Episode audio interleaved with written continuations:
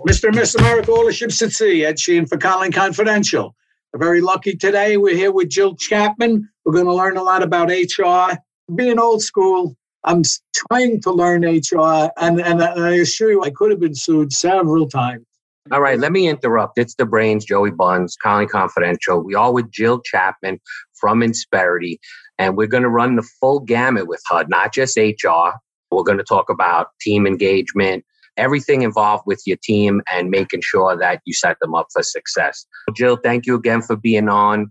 If you will, just give us your background and what you do, please. So, I guess I come to this conversation with a bit of gray hair and it comes naturally. It's probably because I spent my entire career in HR, and most specifically in what we call talent acquisition.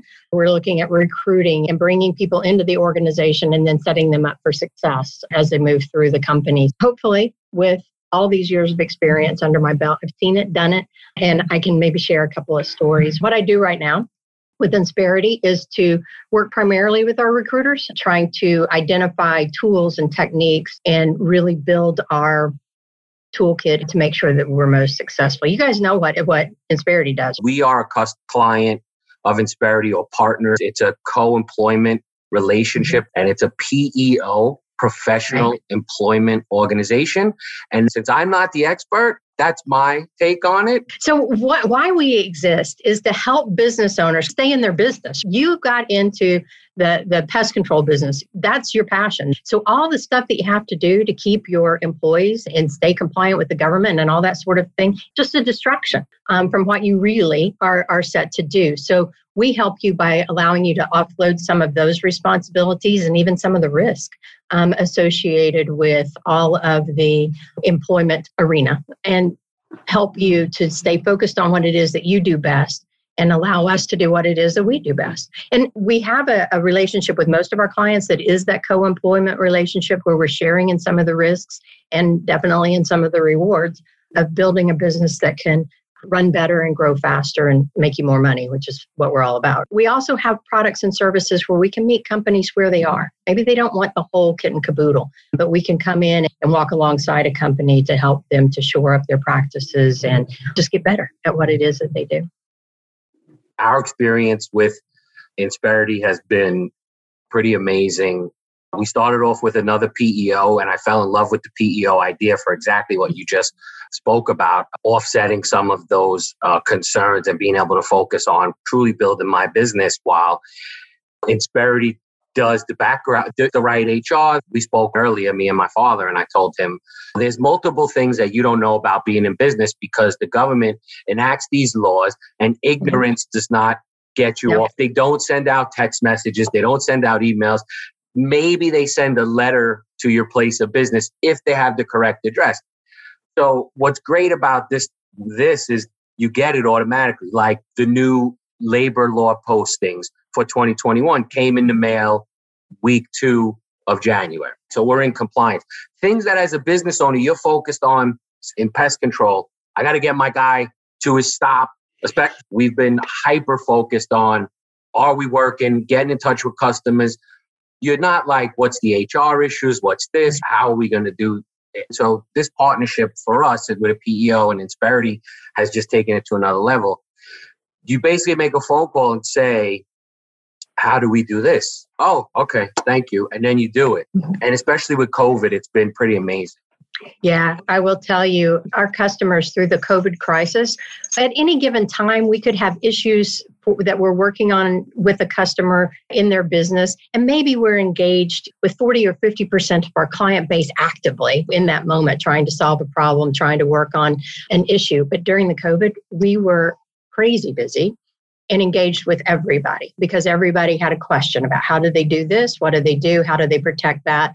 How do they get involved with the government for some relief? And so we were there on behalf of our clients. So the, the collective head whipping looking at HR during the whole COVID crisis has has been really interesting to watch. So a lot of the old school folks who are like HR is just the place where they tell me no I can't do it began to understand perhaps some of the value in staying compliant and knowing how to handle good HR. Because at the end of the day, guys, like you guys have a pest control business. You got into business for certain reasons, but you stay in business because of the people that you employ. Because I could have a pest control business too, but the difference between mine and yours is who we hire.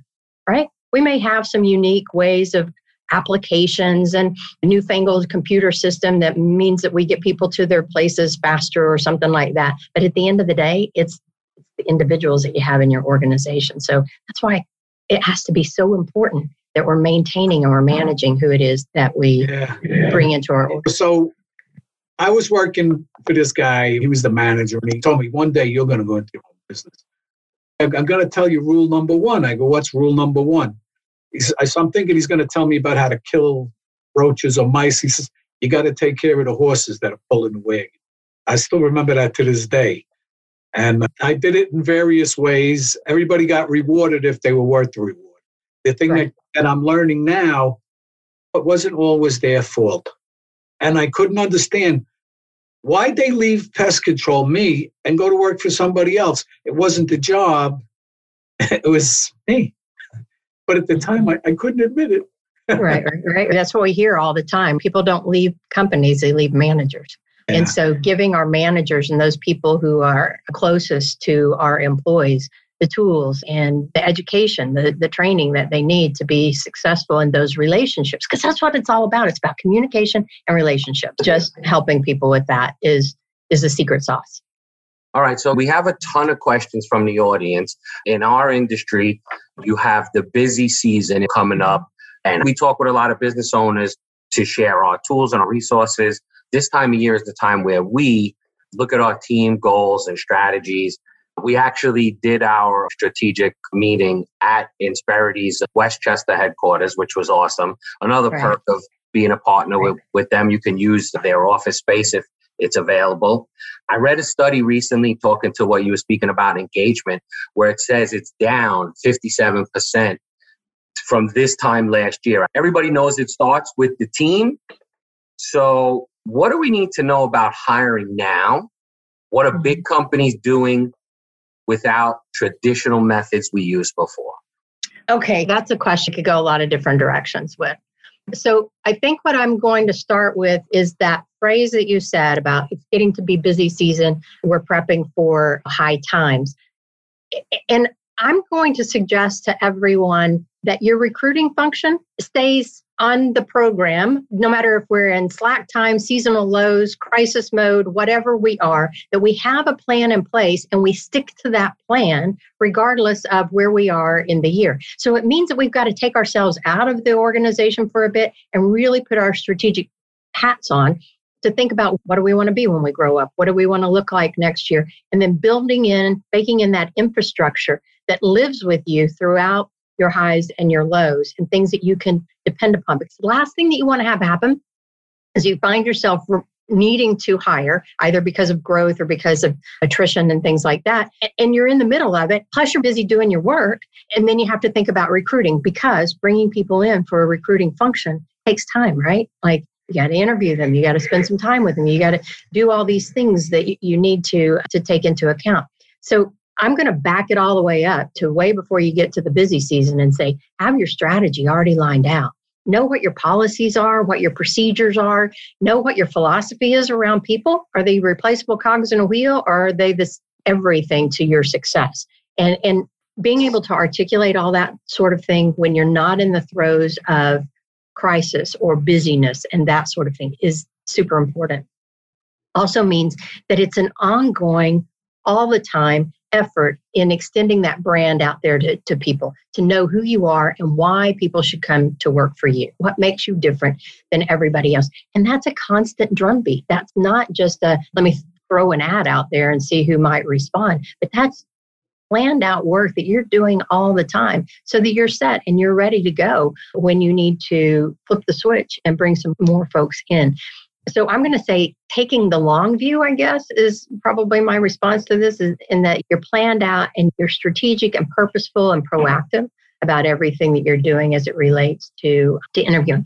Even building out that process, like how are we going to interview? Do we do behavioral based interviews? Do we just bring somebody in? Do we call them on the phone? Do we what do we do? How do we do it? And are the people who are going to be in front of those potential employees trained um, to do it the right way, right? Because there's where the wheels can fall off sometimes. But have it all lined out so that when you're ready to go, it really is just a plug and play type environment. You don't have to think about it, you just do it. Okay, that's number one. You do that right, you're building out that messaging, and, and your brand message for why somebody would want to come to work for you is the same as why they want to stay with you, right? So you're constantly re recruiting all those people who work for you right now. So if you can get out there with your message and you keep that consistent, I think that helps to drive engagement. You're constantly reminding people, why'd you come here in the first place? You came for this. Look, you're still getting that. And, and those things can be very helpful. So that kind of helps with engagement. What are we doing different because of the COVID? A lot of stuff is pivoted to this whole virtual environment. And even if we're hiring people for in person roles. There's a certain amount of work that we've given over to technology to help us with that. And it just makes it faster, really, at the end of the day, maybe a little bit more efficient. So, going back to what you were saying about always yeah. having your process in place right. for recruiting, I couldn't agree with that more. About three years ago, we started with the processes and mapping out to the point now where my team will ask me how to do something, and I'll say, Isn't there a process? And they'll say, I said, if there's not, you're about to run. And what we call, we are constantly hiring or mm-hmm. we constantly have an ad out there and we refer to it as building the bench and get somebody really good. It could be uh, multifaceted. Maybe they're so good that you're going to let your weakest link go. Or you got a project coming on and you got to string them along a little bit with the process. And we have different different ways of recruiting. We call it war mode when we're speeding up the process, phone call right away. Other times we send an email. When do you have time for a phone call? To draw it out a little bit. Just like you do with your marketing, you're always trying to engage with new customers. Like you wouldn't dream of for a week just not taking any phone calls or not putting out there anything out there to, to get a customer. It's the same sort of thing with recruiting. You always want to be engaged with the marketplace so that you're ready to go keeping people tethered to you so that you're ready to go when the time is right for you.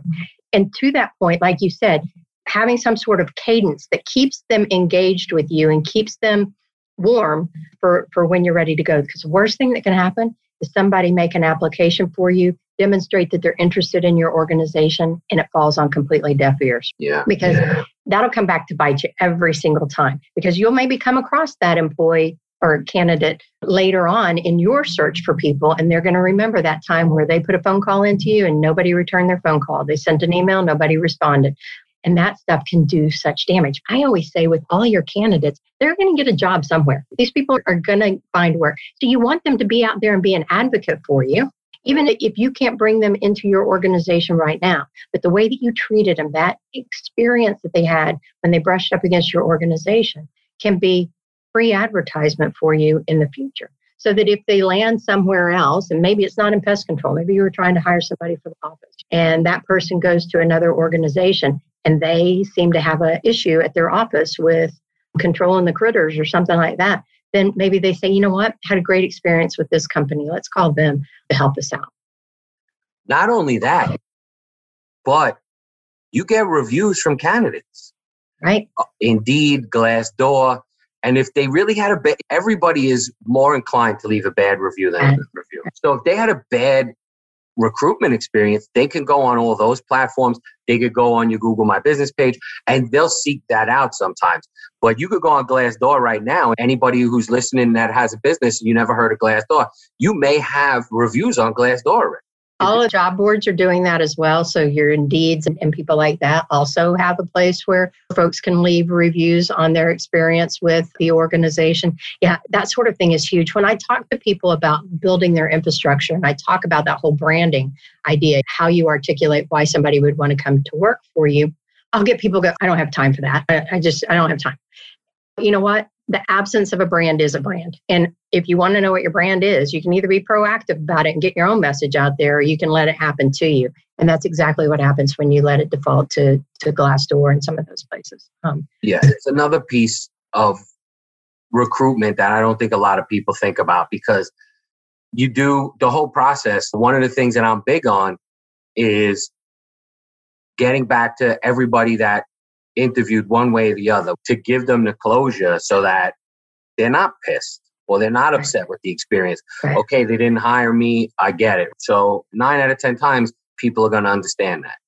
I got a question. Uh, sure. After, after you tell them that, maybe it would be helpful to tell them, but I know this guy is hiring, or maybe you should try this guy. Give them something to, you're letting them go nicely, but you're also giving them hope that maybe they'll fit in somewhere else.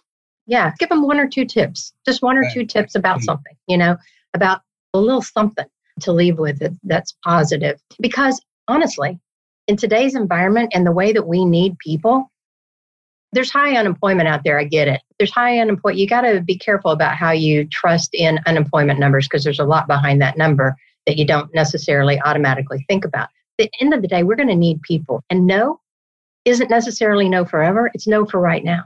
Maybe they needed a new skill set. Maybe they needed something else. They go work somewhere else and, and, and they're right for your job three years from now. A perfect example for us is a candidate that does not have a certification in pest control and then we say, listen, we really liked you, but somebody else already certified. Maybe you want to go get your certification. We're going to keep your number, keep ours. If you get certified, give us a call.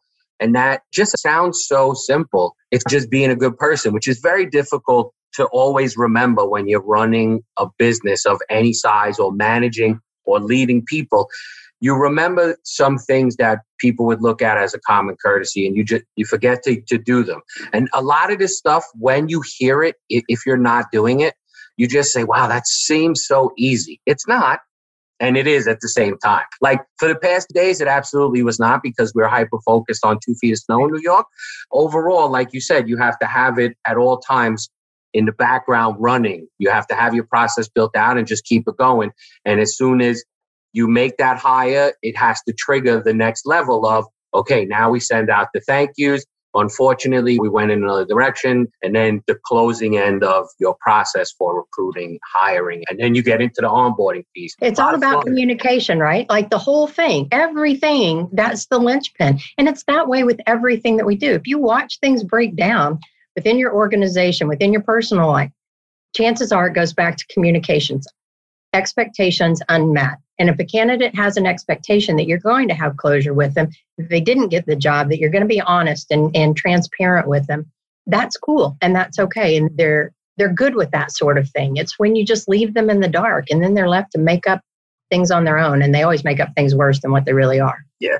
Obviously there's a ton of people are out of work right now. What's the talent pool look like for home service businesses like ours? HVAC, plumbing, pest control, even the pool guys. So I think you can look at some of those numbers and go, oh, there ought to be people laying around everywhere for me. Like I ought to be able to just scoop them up off the sidewalk. But that's not always the case. Like I said, you got to peel back those numbers and take a close look. During the pandemic, we had some industries that were hit hard, hard. You guys in the New York area, your tourism hospitality is decimated. But you also have other organizations that have blown up manufacturing. There's certain elements of manufacturing, warehousing, distribution, those things that have increased. And with some of those home services, now that so many more people are working from home, they're more attentive to things that aren't working at home, things that they might have let slide for a little bit.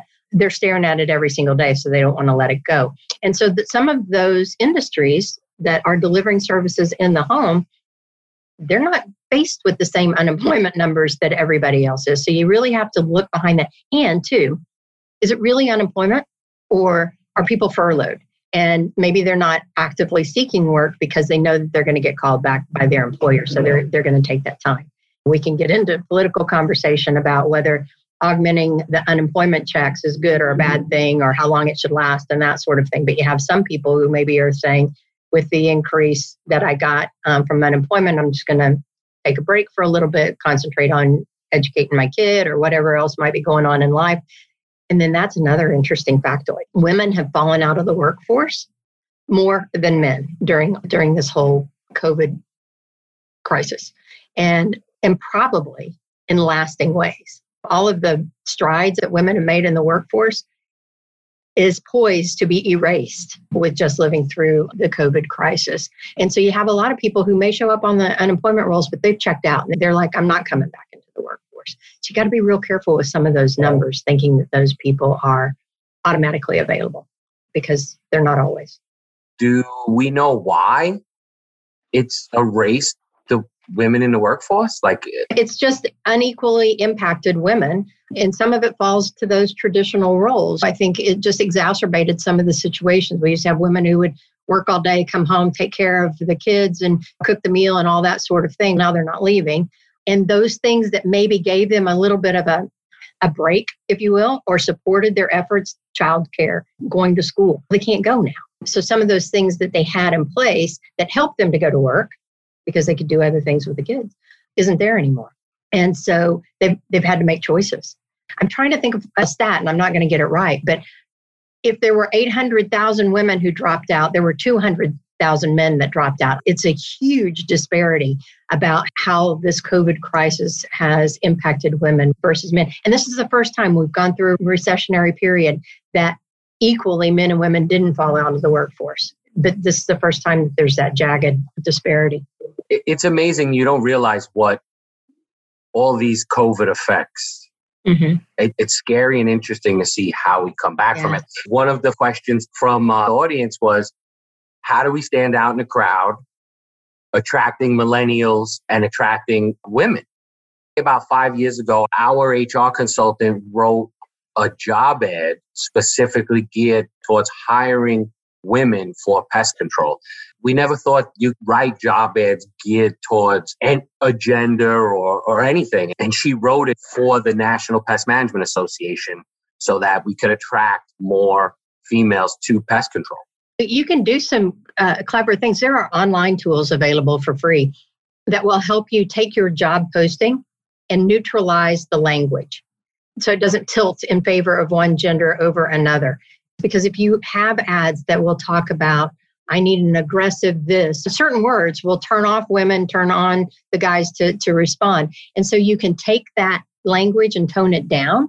And then it's where you go put that ad, like where the fish are. What pools of people are you trying to attract? I think some of the things that we can look at with this disparity of women leaving the workforce, and if that was the pool that we were interested in bringing into our organization, look at why they're leaving, and then try to come up with ideas within our organizations that would combat those very things and then leverage that, exploit that, and say, are you leaving because you need more flexibility? Because of the way that we schedule our days, I can provide you more flexibility, or things like that would help them to see beyond their their current situation and in ways that would support what they need to be able to make it all work. So you take what's bothering them and figure out your solution and then sell that solution. We implemented last year a team net promoter score internal for the company to mm-hmm. see where everybody is. I, I think it's exactly what you're speaking of. We actually realized maybe six years ago, our turnover was crazy. And we realized we had to pivot from the customer experience to the employee experience. And last year, turnover was if you take the COVID out of it, if you take people mm-hmm. that quit because they thought they mm-hmm. were going to die, even though they were 21 years old.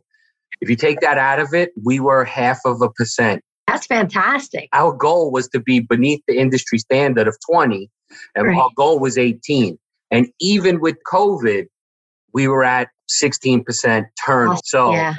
we did a lot of different things, but the, the main goal was pivoting because we realized if your team is happy, then your customers are going to be happy because everybody's doing what they're supposed to do. I'm a big believer in that. Go back to job ads, though. Millennials are something like 80% of the workforce now. Going back three or four years ago, I think I was in a, a meeting every other month on how to attract millennials. Our best ad that attracted the most people, the title was, Do you want to be a superhero? And the wording was basically like, Do you want to save the world? Do you want to save the environment? Do you want to join a team? We had a ton of engagement. When they, they read the whole ad, they knew it was for pest control a lot of questions about what they would actually be doing and how they would be saving the world. That was one of our best ads ever. I think for your industry overall, that a way to attract millennials is maybe through an education campaign, combating their misconceptions, maybe about what it is that you do, how you do it, you know, what that job really means. And so coming back with educational opportunities to share what it is that you're really doing and how you are helping the greater good uh, of society and um, all these sorts of things. Because here's the secret another secret all of us, it doesn't matter what generation that we're in, we all desire certain things by being an employee. We want to grow. We want to develop ourselves. We want to feel like we're contributing to something that is bigger than ourselves. All of us, I don't care what generation you're in. We all want to feel like we're moving the needle for, for a cause. We also want transparency and trust. We want to be able to trust our leaders. And so, if you can demonstrate that in whatever methods and whatever means that you're out there talking about your organization, those are the things that are going to attract people to you of all the generations. But I think there's an opportunity in your specific industry to maybe do a little bit of re educating that's the generation that came out thinking they needed a college degree, didn't matter what they were going to be doing at the end of the day, but they needed to excel, they needed to build that portfolio. And we maybe did a disservice to that group in the way that during their coming up years, we didn't do a lot of talking about vocations and talking about things that didn't necessarily need the college degree but needed specific education. You guys need specific certs and things that you must have or you're not going to be successful in what you do. You have to understand some chemistry, you got to understand some biologies and, and things like that. And so getting people to understand that they could take a more targeted approach to their education is something that would pay off for them. The other thing, I think maybe dispelling some of the myths around how much money somebody could make in your industry. I think that's maybe a roadblock. But at the end of the day, especially if you're looking at maybe not millennials as much as Gen Z, the ones that are just now coming out of school, the fact of the matter is they could come work for you, grow with your organization, and out earn that friend of theirs that went to a four year, got a civilization studies degree or whatever, went deep in debt, and then is coming out to get the same money that, that they started making at 18. That's real and that's good information. That sometimes you just have to beat the drum and remind people of things like that. There's some other things that you can communicate about your organization that would be attractive to really all generations. But I think when we're talking about the millennials, particularly, think about them. Now they're homeowners, maybe. Now they got families. So they're a little different than that pic- picture that we had of them when they were like 21 years old. They've done some growing. Benefits are starting to be very important to this group. So the shameless plug for Insperity because we can help with that sort of thing for a small business, help you to offer those sorts of things that are attractive and cost effective for both the individual as well as the organization. So being able to tout benefits, and that's sometimes difficult for a small business owner thinking about things like parental leave as a benefit. That's a cool twist for, for the millennial generation in particular. And especially if you call it parental leave, don't you guys right now have more males in your workforce than you do females generally? Would there be any harm in offering some paternity leave? Because what's the case if that person comes on with you and leaves because they are committed to this idea that they're going to be part of their kid's life? If they left, you've got what 21 to 47% of their salary that you have to cough up to replace that individual? So a couple of weeks of paternity leave would that be so bad? I'm thinking about those sorts of things. What makes these people tick? Job training. We talk about certifications. How do you level up? Because also think about it. This is a generation that grew up gaming right? And what do you do in gaming? You learn something you you you fail a little bit, but you go back and try it again, and you're a little bit better, and you level up. You get a badge, you get an extra bullet, you get whatever you get, but but you have that opportunity to level up. So maybe look at your workforce like that. How can they continue to improve? How can they level up? And so providing some job training, professional, personal development kinds of things. Those are other things that, that really excite a millennial generation to come on board. Yeah, you're talking about the leveling up piece a clear cut path for your organization on how somebody can grow. This year, in annual reviews, everybody's going to see where they What's leveled next? up. Mm-hmm. We gave it to them last year. We have a pyramid where it starts, you have no experience, and it's clear cut what it is. At this level, you can make X, but you cap out at Y. And so in their reviews, we're showing where they're at, where they cap out at, what the next level is, what that level caps out. And it's all tied to time with the company and certifications in our field. And, and that transparency, that speaks to everybody really, but it does speak to that particular generation. And that idea of fairness, because you also have to think this is the generation that grew up with fun, fair, positive, right? Like we didn't keep score and we didn't do all those sorts of things.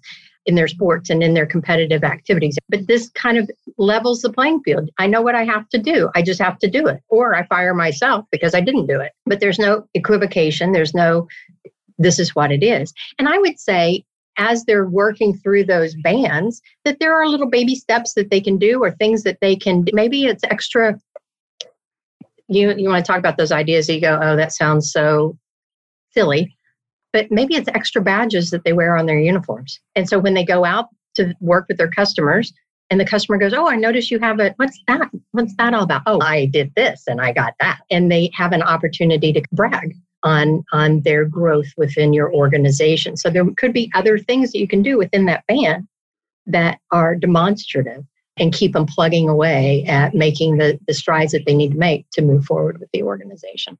So, during an interview and after you hire the person, what mm-hmm. are some of the red flags that, that you look out for? There's a lot. And I don't think those have changed. I don't care what generation I'm talking to. Matter of fact, we did a blog on Insperity and we went around my department and asking these seasoned recruiters, what do you look for? What what's one of your red flags? And they're all over the place. It's things as easy as do they make good eye contact with me? Are they always looking away? That's a little sketchy. And especially if they're going to be in a customer service type role facing customers, you want to know that they can communicate, look you in the eye and and do that sort of thing. It's still looking at the resume, looking at that job history. Are there gaps in their employment? They did a survey years ago with Texas employers. And Texas employers were like, What do you think when you see a gap in a resume? You know what? Most employers, if they see a gap in a resume, where do their heads go? What do they think about? That person was incarcerated. So if you see gaps in employment, that may not be the reason, but that's where a lot of our heads are going to go. So they need to be able to explain some of those. And because that, that can be a momentary lapse in judgment that you're seeing from the candidate. So those gaps in employment, if you watch a, a job progression, if you will, that is either going backwards or really isn't making any strata, any strides over years in jobs, that can also be an issue when they're talking to you. And if they start to denigrate their past employer or they say, I left because I just didn't see eye to eye with my manager. We had a personality conflict. I always watched, and this was in person interview, I'd like to watch their hands to see if they were fidgeting, how, and if their hands were down, eh, I don't know, but if their hands were palms up, I'm like, maybe he's not hiding anything. He's opening up to me. That's a huge thing. Are they leaning into your conversation with their arms crossed or bored, or they think they're better than you, or whatever? Um, yeah, that might be. Yeah. That yeah. gets back to what Jill said before about your branding. What kind of company are you? Are you an exterminator or are you a pest management professional? You got to sell your message. You, you're selling yourself to everyone. I think that's the big takeaway, not just your customers, but your future uh, team members. You're selling yourself. They're going to go online, they're going to check your Google reviews and all this stuff, and they're going to see if the stuff that you're saying is playing out to be true. But I'll tell you, no matter where I traveled all over the world, once they find out you're a pest management professional or an exterminator, my mother hated me going into this, but I was up on top of McAlpin Hotel in Manhattan, looking down on Fifth Avenue. And uh, I'm looking down and I, I got to make it. There's no way because look at all those people. And for every one of them, there's a rat, and there's hundreds of roaches and everything. And, and then as I learned more, I got more pride. I could talk back to you why I was such a noble person in this profession and making better money. So that goes back to that early on conversation that we had about overcoming the misconceptions. And if you really do your branding, the right people will select you, and the ones that aren't will self-select out and they'll go yeah i don't see myself out of that and that's cool you don't want those people anyway Listen, right go where you want to go yeah i left a job at a bank that they told me in eight years i could be making 10000 a year and pest control i planned on making that in a year and and the other thing too uh, so you treat your employees with good workers and they come and tell you they're buying a house. Now they're excited. I'm more excited. Exactly. Think about those sorts of things. But I think that one way to get away from having to watch the interviews for the red flags is that you're bringing in the right people to begin with. That, that those are the people who have chosen you as a prospective employer because they see something in you that they match up with. Anecdotal story. Obviously, Ed's a baby boomer. and Possibly, yeah. I I learned a lot from him, but uh, just to give you some, a snowstorm in like 1995 five. He calls me and tells me, You got to go to your grandmother's and clean her gutters. I'm like, 27 inches of snow outside. What are you talking about? And he's, No, no, call, call grandma. So I call her. And basically, I'm like, I'm like, Grandma, don't worry. She's like, No, we got to clean it out. So I try every excuse in the book. I'm like, Grandma, the roads, she's already checked. The buses are running. I'll pay the bus. So then I hang up and I'm like, let me try one more thing. So I go back and say, Grandma, there's ice and snow in all your gutters. She's like, I'm boiling water now. See you soon. so that's the HR mentality that Ed Sheehan is coming from in his family. With I don't really care what's going on. You're going to come do the job. I used okay. to do a lot of work around this generational diversity kind of thing. And, and there was this time, a brief moment. And if you hear people still say there's five generations in the workforce, I don't know that many 84 year olds that are still in the workforce, so there's really not five anymore. And us baby boomers are leaving like one every seven seconds. Oh, but Jesus. anyway, when you talk about that traditionalist or grandma, there are some things that were very specific to them. The interesting thing is that they've had an influence on Gen Z, the ones that are just now graduating, because so many of them are the parents uh, or grandparents of the the moms and dads of uh, late of millennials and, and and Gen Z, and so a lot of us left our kids with our grandparents or our parents, depending, and so they've had an opportunity to opine into that last generation or that youngest generation, and it's interesting to watch how their philosophies, their ideas, their values are starting to resonate with that particular group. That group coming up are the builders. They've said, you guys screwed this whole thing up for us, and now it's going to be left up to us to fix it. You screwed up the politics, you screwed up the government, you screwed up the economy, you screwed up everything, and now we, we've got to fix it. And they get that thought and those feelings from the influence of those traditionalists that are their grandparents or great grandparents. The one bad thing was to go out, get a steady job, do a good job, and mind your business. But I learned a lot from them once once they trusted you right. I, remember watching this guy mix rat poison that we can't get anymore with, with his leftover meal and stuff like that. And, and he was doing it like he was actually cooking his own dinner. And he goes go come on we'll go kill some stuff. And when he went on vacation uh, the boss had told me do his route. I, I tell you 90% of his staff said no we'll pay. We're right. waiting for him yeah, exactly. That's another interesting thing when you talk about the generations. You can take a word like loyalty and define it based on the generations, and those definitions change because loyalty to that guy sounds different than what I think loyalty is. Because as a baby boomer, I'm loyal until you disappoint me. I'm loyal to you as an employer until you let me go, you lay me off. And now we look at things, the definitions of, of key words, of characteristics and behaviors have changed over the course of the different generations. But all that study is based on your values. Me, I'm very loyal. You were good to me. You were one of my mentors. I, whatever, till the day this guy died, whatever he wanted, whatever he needed, don't worry, I'll take care of it. We were still word is your bond kind of people. That's how we were raised. But chinks in the armor started to show up and we began to change our opinions. And then we had Gen X, and they're like, everything that you taught me to believe in doesn't work you know, institution of marriage. Can't believe in that because of the divorce rate. You can't believe in church because of all the scandals. Can't believe in a lifetime employer because everybody's getting laid off. So everything that we taught them to believe in was not holding water. Coming up next time on Colony Confidential. When I talk to managers and owners and things, they're like, I'm so busy. I'm so busy. I don't have time for all this talking to people and having all this feedback and all this kind of stuff that I'm supposed to be doing. But I'm like, that is what we're here for. We're here to remove the obstacles so that our people can do whatever it was that we hired them for. Yeah. So if we're not mm-hmm. talking to them about what those obstacles are, how can we help them to improve? Then we're doing a disservice to our own organizations. We got to change our mindset as to why we're here. And we're here to make sure that it's easy for those people to do what it is that I need them to do. Mr. and Mrs. America, all the ships at sea. If you got questions or maybe answers, why don't you send us an email at colonyconfidential.com? It's more of an information network. You got a problem, customers, pricing, buying stuff, send us an email at colonyconfidential.com.